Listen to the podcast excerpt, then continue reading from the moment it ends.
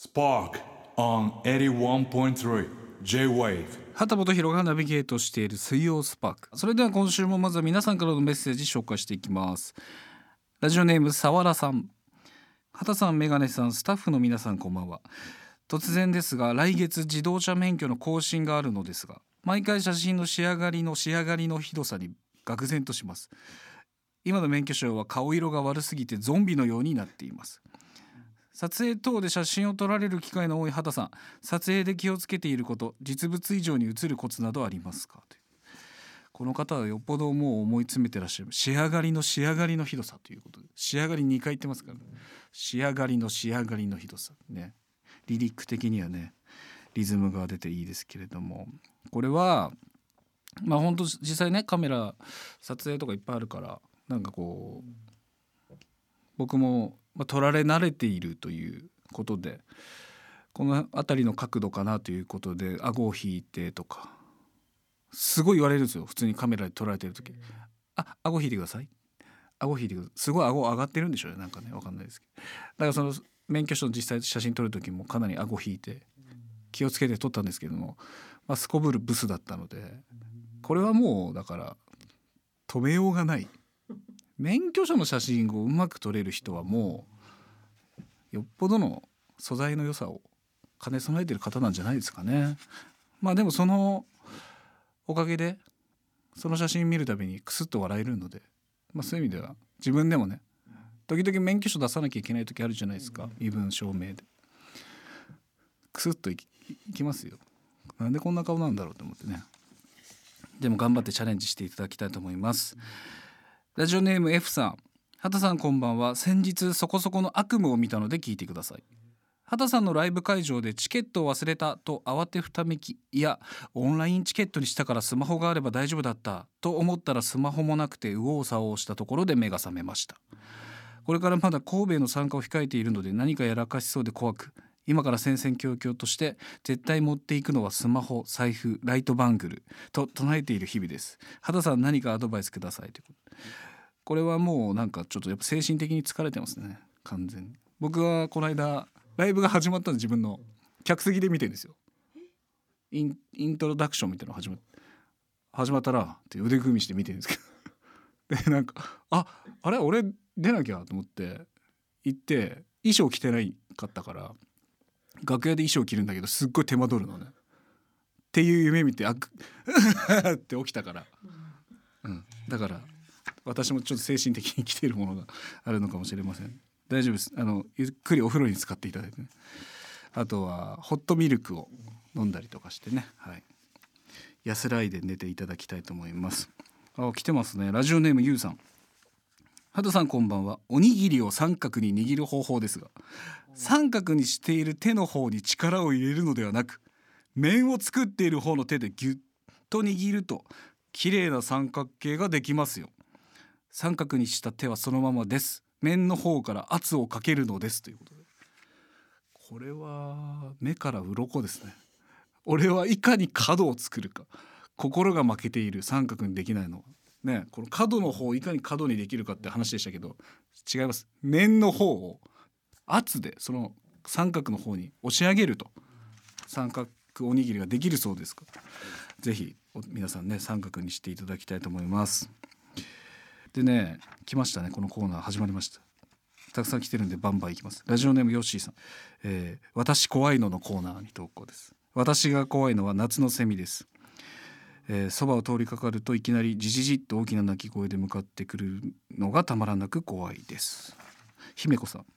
最近仕事中にマスクを外すことが多くなったのですがマスク生活になりすぎたせいで気がつくとなぜか口がおちょぼ口になっています。それが怖いみたいです。私怖いの。追いかけられるのが怖いの。いい子さん。追いかけられたくないんだって。とに皆さん怖いものありますね。お待ちしております。ぜひ送ってください。僕は旗本博への疑問質問番組へのご意見要望私は認めないよに浅香光代さん以外の既視感があったんですがちびまる子ちゃんああね。ああ。ベランメイクショーで「私はって言ってませんか?」というえー、そんな長々とした感想まで全てのメッセージは番組ホームページトップのメッセージフォームからどうぞ。というわけでここからはこちら。スパークドリーマーです。夢をキーワードにいろんな企画を行っているこのコーナー皆さんの夢や目標にまつわるメールを紹介したり畑本博の夢ってこれなんじゃないのと思うものイコール畑夢を皆さんに送ってもらい実際に叶えていくといった企画もやっております。今夜も皆さんからいただいた夢メールですね。紹介していきます、えーラジオネームかりんさんです。スパークドリーマーにお悩み相談です。最近転職した職場に関する相談なんですが基本的にいい雰囲気で、えー先輩にも上司にも恵まれていることは間違いないのですが一つだけ。ふとした時に巻き起こる悪口愚痴的なものにちょっと疲れてしまいます。毎日ちょっとずつたくさんの悪口を浴びているせいか疲れがすごいです。畑さんはこんな状況になることはまずないかと思いますが何かアドバイスもらえたら嬉しいです。かっこよろしければメガネさんもぜひ教え拝借したいです。よろしくお願いします。もう一人じゃ頼頼れないと思われておりますけれども。まあなかなかねちょっとネガティブな言葉をこう聞き続けるっていうのはこう精神的にはきついですし、まあなんかその場でねなかなかこうシャットアウトするわけにもなんかねなかなか難しいと思いますんで僕なりに考えた解決策はそのなんか悪口あの人ってさちょっとこうなんとかだよねって言ってるのを聞こえたら心の中でまあでもとはいえねすごくいいところもあるしっていうこうポジティブな言葉を心の中で言ってそのネガティブで終わらない。